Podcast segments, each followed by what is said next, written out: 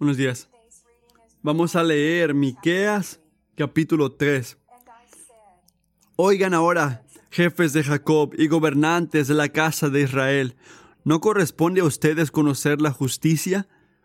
Ustedes que aborrecen lo bueno y aman lo malo, que le arrancan al pueblo la piel de encima y la carne de sobre sus huesos.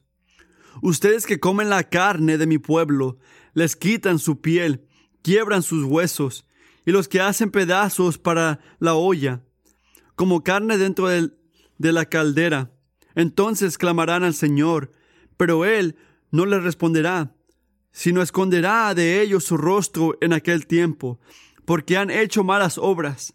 Así dice el Señor acerca de los profetas, que hacen errar a mi pueblo, los cuales, cuando tienen algo de que morder, proclaman paz. Pero contra aquel que no les pone nada en la boca, declaran guerra santa. Por tanto, para ustedes será noche sin visión y oscuridad sin adivinación. Se pondrá el sol sobre los profetas y se oscurecerá el día sobre ellos. Los videntes serán avergonzados y confundidos los adivinos. Todos a ellos se cubrirán la boca porque no hay respuesta de Dios. Yo, en cambio, estoy lleno de poder, del Espíritu del Señor y de juicio de valor, para dar a conocer a Jacob su rebelión y a Israel su pecado. Oigan ahora esto, jefes de la casa de Jacob y gobernantes de la casa de Israel, que aborrecen la justicia y tuercen todo lo recto, que edifican a Sión con sangre y a Jerusalén con iniquidad. Sus jefes juzgan por soborno, sus sacerdotes enseñan por precio, sus profetas adivinan por dinero y se apoyan en el Señor diciendo, ¿no está el Señor en medio de nosotros? ¿No vendrá sobre nosotros mal alguno? dicen. Por tanto, a causa de ustedes, Sión será arada como un campo, Jerusalén se convertirá en un montón de ruinas, y el monto, monte del templo será como las alturas de un bosque. ¿Por qué el pensamiento del presidente de Rusia, Putin, sintiendo ningún tipo de consecuencia de la invasión de Ucrania, por qué nos enfada? ¿Por qué nos molesta? O en Siria, alguien que se escapa con el matar a gente. O Kim Jong-un ah, en, en, Norte Corea no le da de comer a su gente. ¿Por qué nos, nos enfada? ¿Por qué nos enoja esta injusticia? ¿Cómo te sientes cuando un oficial de la ley o un juez es este juzgado por estar mintiendo o robando o, pastores que comparten falsos ministerios falsos falsa salvación que manejan aviones privados, que tienen mansiones. Hay, algo en nosotros que nos dice que no está bien. La injusticia de cualquier tipo siempre está mal. Pero hay algo especialmente que nos enfada, especialmente como que enfadoso, injusticias. Pero ¿por qué nos enfadan tanto? Porque tienen una responsabilidad más alta, tienen un impacto más profundo a la gente a su alrededor. Si odian lo que es malo y aman si aman lo que es malo y odian lo que es bueno, no queremos que se escapen con eso. Y la Biblia tiene mucho que decir sobre esto, sobre corruptos líderes, líderes corruptos. Pero no empieza donde empieza el mundo, cuestionando la autoridad, empieza afirmando autoridad. Porque la autoridad es algo bueno en la palabra de Dios. Tenemos que empezar ahí, empezar notando que le da a los líderes autoridad para guiar a naciones, a pastores para que guíen iglesias, nuestra actitud, nuestro empiezo hacia esos que están en poder o autoridad o influencia como la gente de Dios, no tiene que comenzar con desconfianza. Pero escucha, la palabra también es clara que líderes no son superiores a los que los siguen. No importa lo cuanto las aplicaciones de las universidades dicen que sí, no. Hay pecadores que necesitan un Salvador. Y lo digo como un líder. honra a tus líderes, sí, pero Kingsway, no los pongas en un pedestal, ni en esta iglesia, ni en otra iglesia. Y cuando la autoridad fuera de la iglesia se, se odian la justicia y les encanta la injusticia, el Señor los va a mantener en línea. El Señor lo nota, Él lo ve. Dios no va a fallar al, al, al, llamarle la atención. En Lucas dice, a todo el que se le, ha, se le haya dado mucho, mucho se demandará de él. Y ese es un llamado a que te arrepientas si has usado tu liderazgo para maltratar a alguien. Y eso lo, también es algo que tienes que notar si, si has sido oprimido por un líder corrupto. Si has estado con nosotros en la serie de Miqueas, recuerden que en Miqueas 1 el Señor llamó, le llamó la atención a Israel por ser idólatras. Y en Miqueas 2 habla de injusticias sociales que dañaron a la nación como resultado. Y en, aquí en Miqueas 3 Dios pone su atención en particularmente en los líderes los corruptos, las autoridades que hicieron el capítulo 2 posible. A través de sus propias prácticas de injusticias. De esto es lo que se trata el capítulo 3.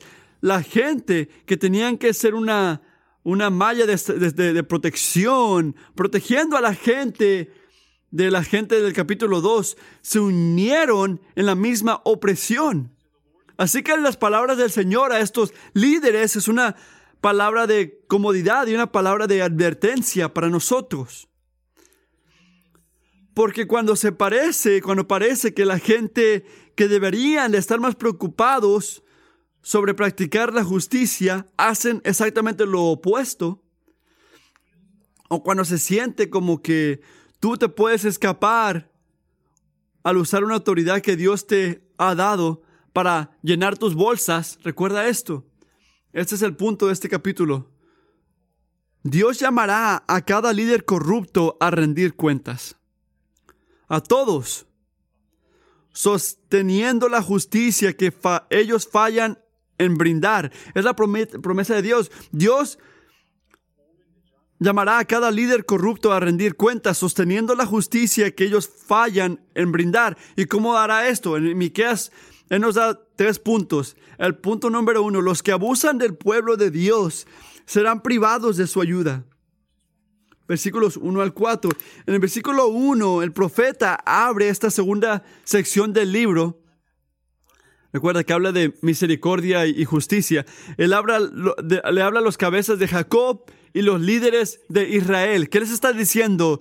Si no, tú tienes que saber la justicia, les dice.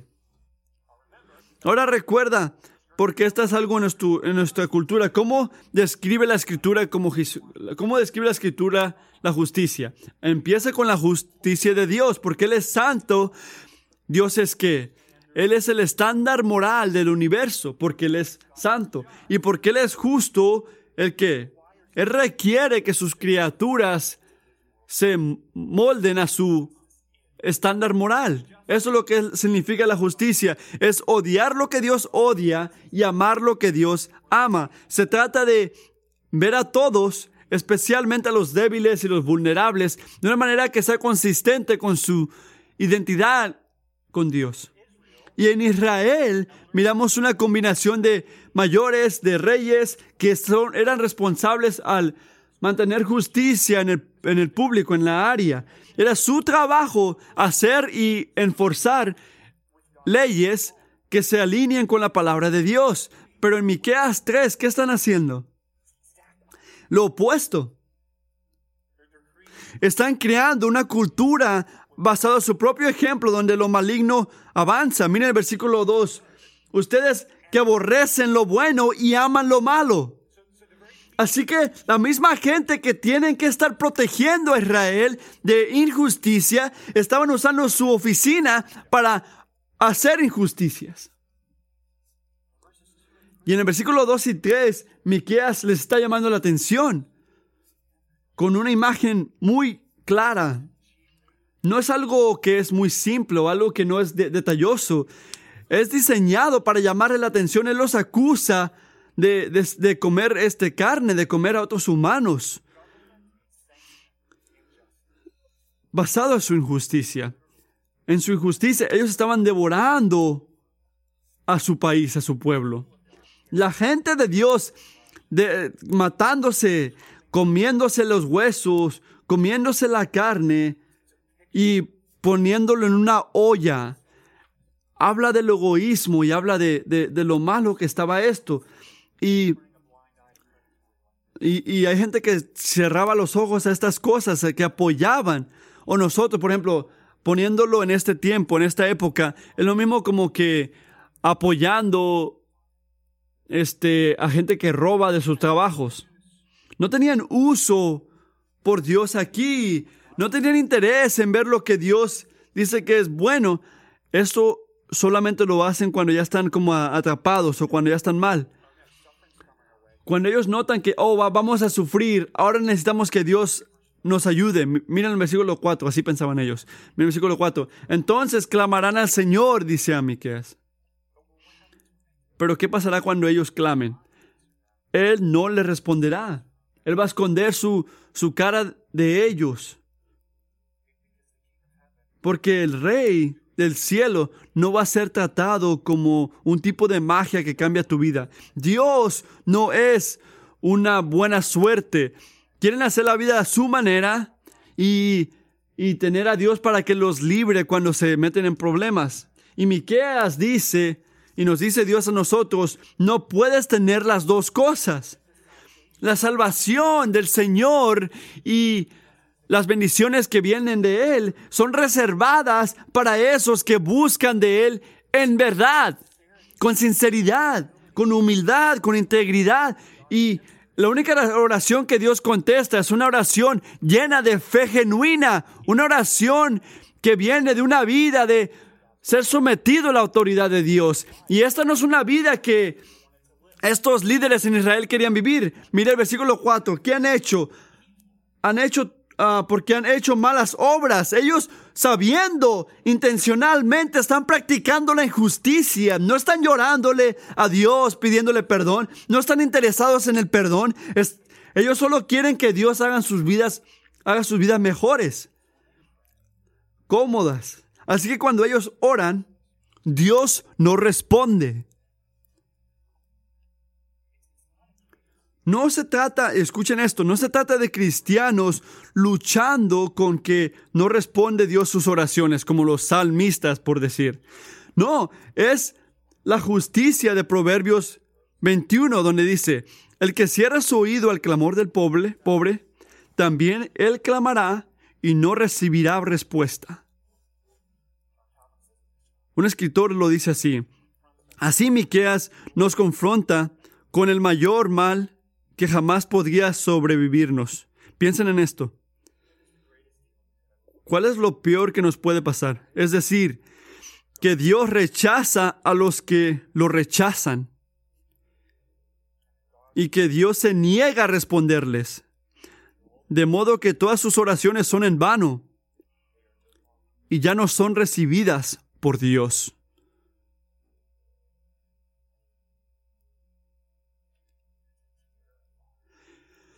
Es una consecuencia horrible.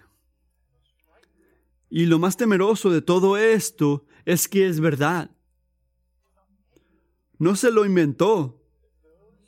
Esos que abusan la gente de Dios, sabiéndolo intencionalmente, sin perdón, van a va a pasar que van a ser este, rechazados cuando busquen ayuda. No nada más en esta vida, pero en la vida que viene. Van a orarle a Dios y no van a recibir respuesta. No va a haber liberación porque al maltratar a otros están maltratando a su Creador. El Señor los va a hacer que paguen. El punto número dos. Los que hacen mal uso de la palabra de Dios los que hacen mal uso de la palabra de Dios serán privados de su revelación. Mira el versículo 5. En el versículo 5, Miqueas está advirtiendo a los civiles y ahora está este, llamando la atención a los religiosos, especialmente a los profetas. ¿Qué está pasando con los profetas? Era su responsabilidad bajo el, el Viejo Testamento este, de darle la palabra de Dios a la gente de Dios. Así que como un profeta, piénsenlo, practicaba justicia. ¿Cómo practica justicia un profeta? Al hablar las palabras exactas que Dios le había dado a él, sin importar cómo la audiencia lo trataba a él, o cómo lo miraba a él, si le gustaban o no. La fidelidad al decir lo que Dios le dice que diga, nada más, nada menos, es lo que deja que la palabra de Dios sea una lámpara para la nación y un guía para sus caminos. Y en el tiempo de Miqueas, la mayoría de los profetas estaban haciendo lo opuesto. Estaban guiando a la gente a, la perdición. Mira el versículo 5. Ah, decían, este, que se acercan los profetas, que los cuales cuando tienen algo de que morder proclaman paz, pero cuando aquel que no les pone nada en la boca declaran guerra santa. Básicamente vemos aquí que es por su propio bienestar. Dios da bendición a los que están con Él. Pero aquí ellos no están hablando para representar a Dios, están diciendo lo que tienen que decir para que otra gente los trate como ellos quieren ser tratados. Tristemente, nosotros caemos, caemos a su ejemplo también, hasta en la iglesia. Nosotros también podemos usar lenguaje espiritual para manipular a la gente y para satisfacer nuestros deseos. Ejemplo, tú, esos que están casados, tú verbalmente has condenado o has detenido palabras de, de ayuda a tu esposo o esposa para presionarlos a que cumplan tus deseos sexuales. Primero de Corintios dice,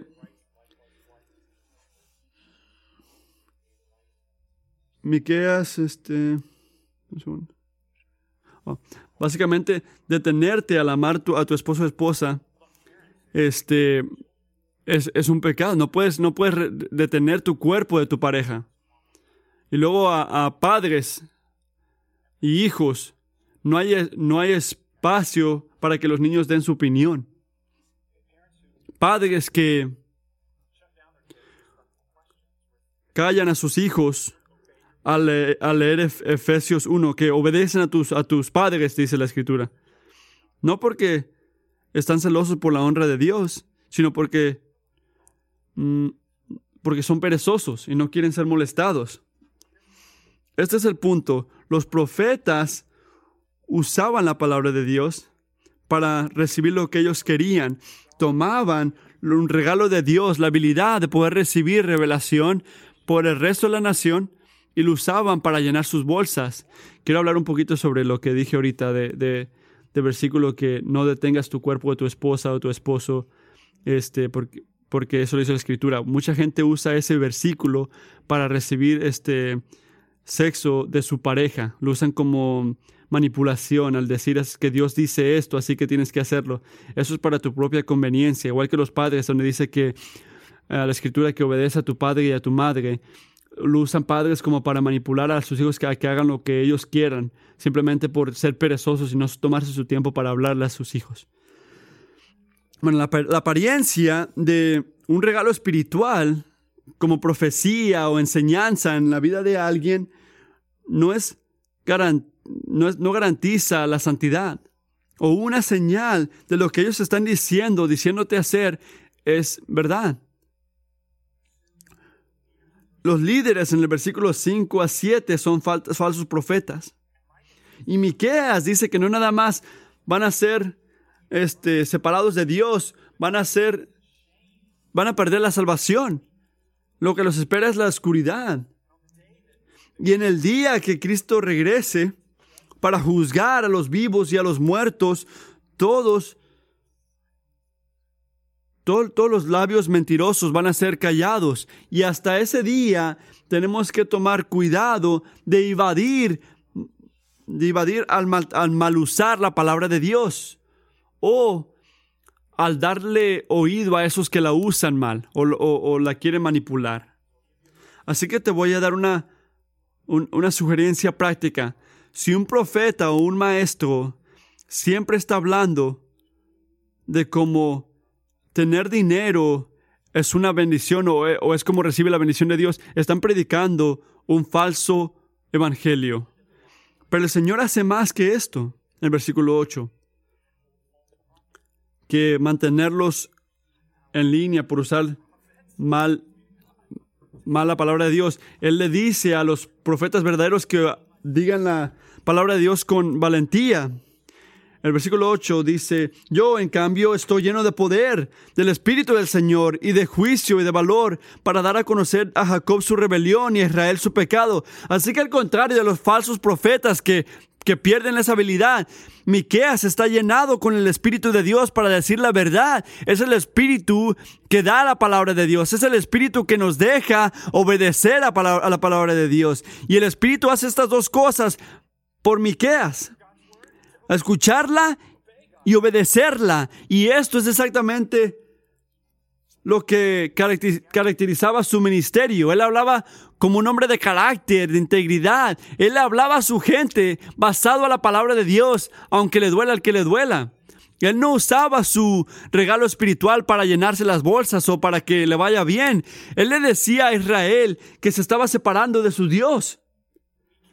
Pero ten cuidado.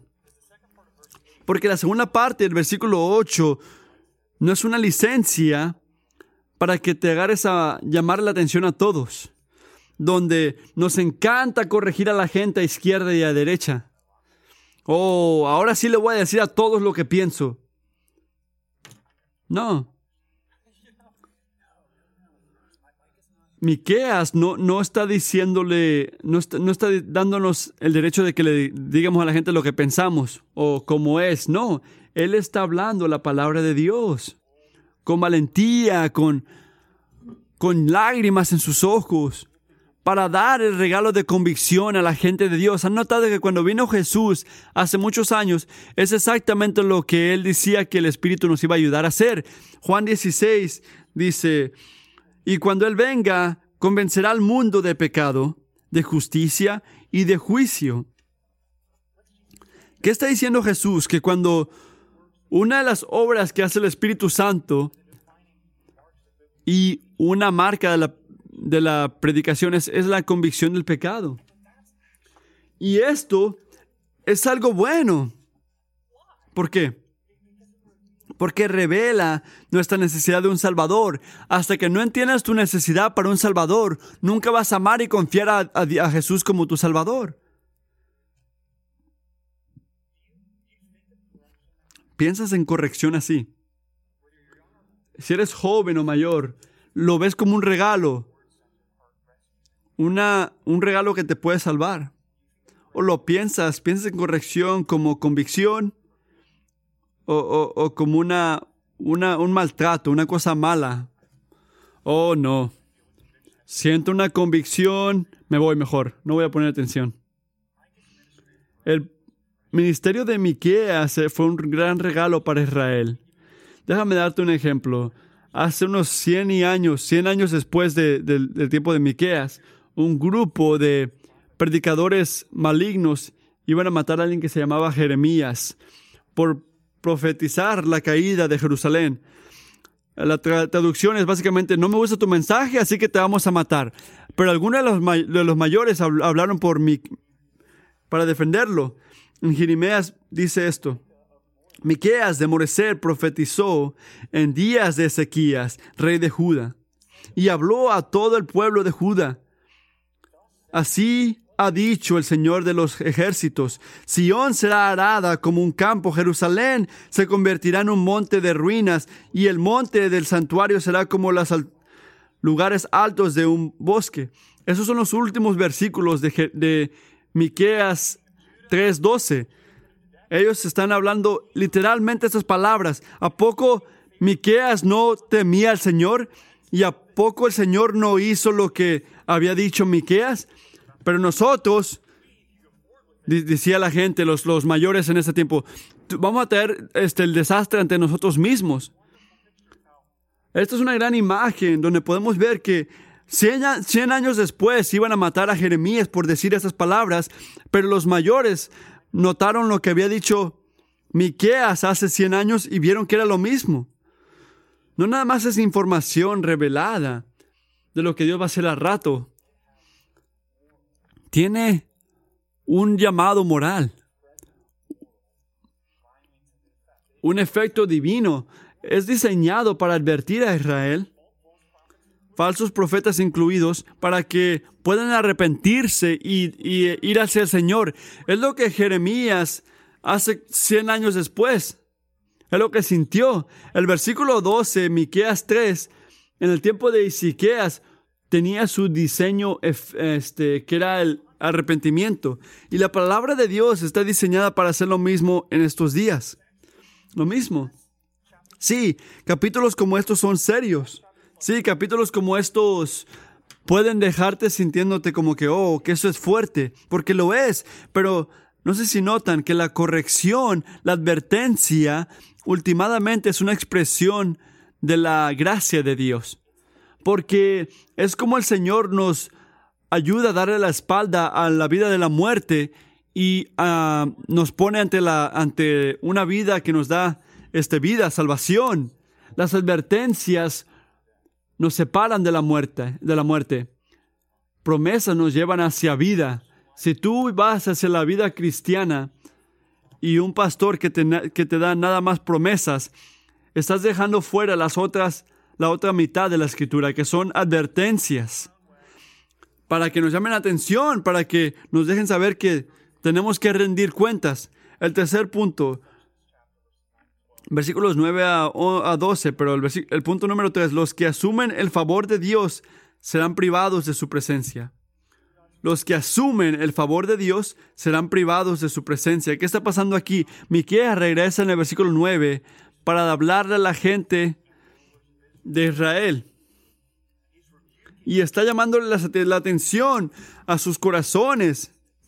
Ustedes odian la justicia, les dice, aborrecen la justicia. Y la acción, la acción por aborrecer la justicia es pecado intencional. Están este, torciendo todo lo que es recto. Están tomando a, al gobierno y lo están torciendo están maltratando todo lo que era recto antes y, llevándolo hacia injusticia, hacia iniquidad. Al lugar de hacer acción o, fortalecer a la gente de Dios con justicia, ellos están llenando a la ciudad con sangre y iniquidad. Y todos los grupos de israelitas que vemos en el versículo 11, los tres tipos de líderes lo saben los jefes, sacerdotes y los profetas. Profetas, sacerdotes y jefes o reyes. Así que los, cabezas, la gente que son responsables para reinar basado en la palabra de Dios, están dando juicio, están este, haciendo lo opuesto. Los sacerdotes que tienen que educar a la gente están enseñando por precio. Y los profetas, esos que reciben, que disciernen la palabra de Dios, están practicando ah, adivinación por dinero. Todos están ah, corruptos por querer ganar dinero. Todo tipo de líder han parado de servir al Señor porque aman el dinero. Primero de Timoteo dice, Esos, por, por lo que quieren, por, pero los que quieren enriquecerse caen en tentación y lazo, y en muchos deseos necios y dañosos que hunden a los hombres en la ruina y a la perdición. Porque la raíz de todos los males es el amor al dinero. Y tenemos que pensar en esto, en nuestra cultura especialmente porque la raíz de todos los males es el amor al dinero. notan que puedes amar el dinero aunque no tengas dinero. Puedes amar dinero aunque pienses que todos son ricos menos tú. Porque se trata del corazón. No se trata de tu banco. Y no tienes que ser culpable de recibir ofrenda, de recibir dinero para caer a este tipo de tentación. En Miqueas 3 hay muchas maneras, especialmente en un negocio, para tratar a la gente injustamente para poder agarrar riquezas para ti mismo. Ejemplos. Puedes comprar este productos falsos o decirle a la gente que compre algo que no necesiten. Puedes mentir en tus horas de trabajo, puedes sobrecobrarle a, los clientes o menos pagarle a los, a los trabajadores. Pero este es el peligro verdadero. Podemos hacer todo esto mientras asumiendo que estaban bien con Dios. ¿Notas esto? El la segunda parte del versículo 11. Se agarraban al Señor y decían, ¿A poco el Señor no está entre nosotros? ¿No es el Señor en medio de nosotros? No vendrá sobre nosotros mal alguno.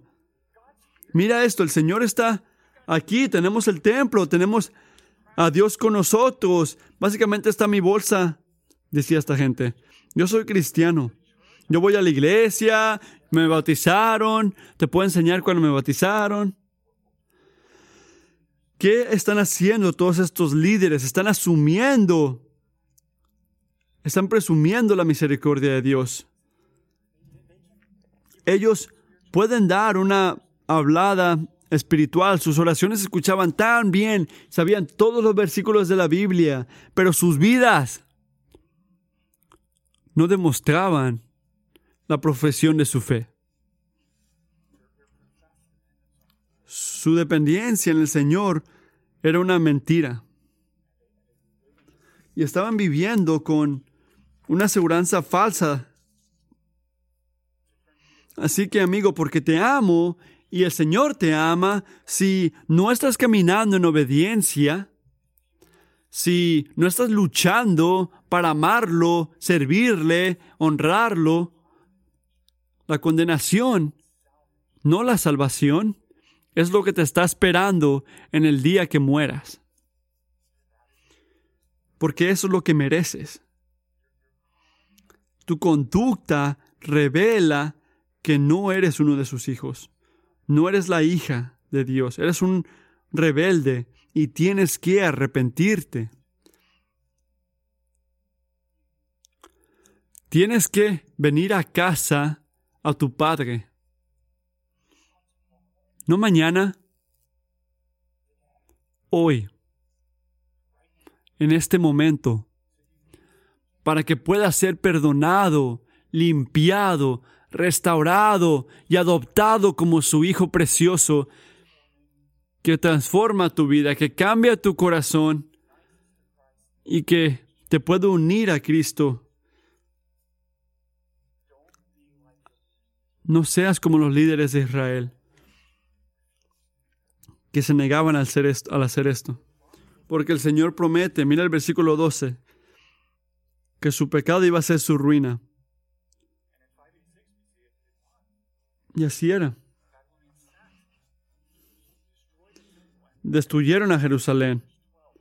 Y ese versículo, en el versículo 12, donde dice, a causa de ustedes, a causa de ustedes, líderes, a causa de ustedes. Esto enseña la gran influencia que tienen los líderes, por bien o para mal. Y en este punto, en el impacto que tuvo el resto de la nación, los profetas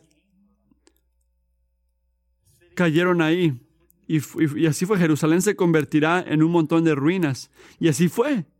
Esos que asumen el favor de Dios, los que asumen el favor de Dios serán privados de su presencia, hoy y antes. No, no, no busquen su ejemplo. Hay una advertencia aquí. No asumas que estás bien si no estás viviendo en, eh, sometido a Dios. Teme al Señor. Toma atención a estas advertencias. Dile a Jesús que te dé un nuevo corazón, un, un, nuevo espíritu, que le encante caminar en sus caminos, no para tener su favor, sino porque así respondemos y expresamos nuestra salvación en Cristo.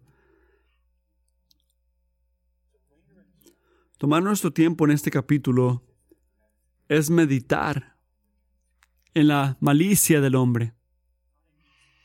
No es un lugar fácil donde estar. Nos abre, nos abre los ojos y espero que lo sientas esta mañana. nos abre los ojos a, a ver lo malo que puede ser tener malos líderes. Pero también quiero que recuerdes esto. La escritura nunca nos deja ahí. Siempre nos dirige, siempre lleva nuestra atención al enseñarnos lo grande y glorioso y bueno que es Jesús. ¿Ok? Escucha, hay cosas en este capítulo a lo que grita el resto de, de la Biblia, que Jesús es y será el profeta fiel, el sacerdote fiel y el rey que Israel falló ser. Y ahí está nuestra esperanza, donde el hombre falla, Dios no falla. Y pone eso donde sea, para que entiendan, donde el hombre falla, Dios no falla. Y eso es lo que, lo que necesitamos, porque el Señor Jesús le encanta lo que es bueno, Él odia lo que es malo. Él no, no nos devora por, por ganancia, no, él, él nutre nuestra fe, Él protege a los débiles. Él nunca manipula con sus palabras, Él habla verdad para que nuestros corazones regresen a Él y gloria a Dios. Jesús nunca dice, si me pagas, yo estaré contigo y te ayudaré. No. ¿Qué hace? Libremente da el regalo de su presencia a todos los que lo buscan para ser liberados del pecado, de la muerte. Y ahí, ¿qué hace? Él toma residencia en el Espíritu Santo para que podamos decir por el resto de la eternidad, el Señor está entre nosotros. Así que ningún desastre va a maltratarnos. Esto no es nada más un llamado de lo que los líderes malignos hacen. Este es el... Esto es lo que ocurre cuando vemos la fidelidad de Cristo. Así que en los días, cuando mires a los líderes de este mundo, o en la iglesia y piensas, Padre, parece que se están escapando con la muerte, con maltrato. Quiero que recuerden esto. Apocalipsis 20:11. Vi un gran trono blanco.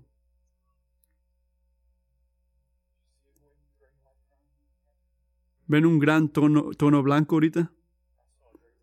Él dice, vi un gran trono blanco y aquel que estaba sentado en él, de cuya presencia huyeron la tierra y el cielo, y no se halló lugar para ellos. También vi a los muertos, grandes y pequeños, de pie delante del trono, y los libros fueron abiertos. Otro libro fue abierto, que es el libro de la vida. Y los muertos fueron juzgados por lo que estaba escrito en los libros según sus obras. Iglesia, Jesucristo va a llamar a cada líder corrupto para que rinda cuentas, manteniendo la justicia que ellos fallaron proveer.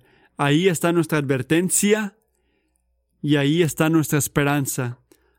Tenemos que responder como grupo a esto humildemente. Vamos a orar.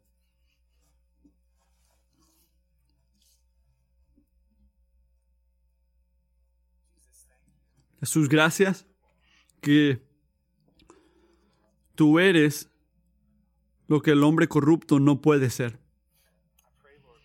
Te pido, Señor, donde sea que mis amigos en este cuarto, cristiano o no cristiano, donde son recordados por estas imágenes y Miqueas de lo maligno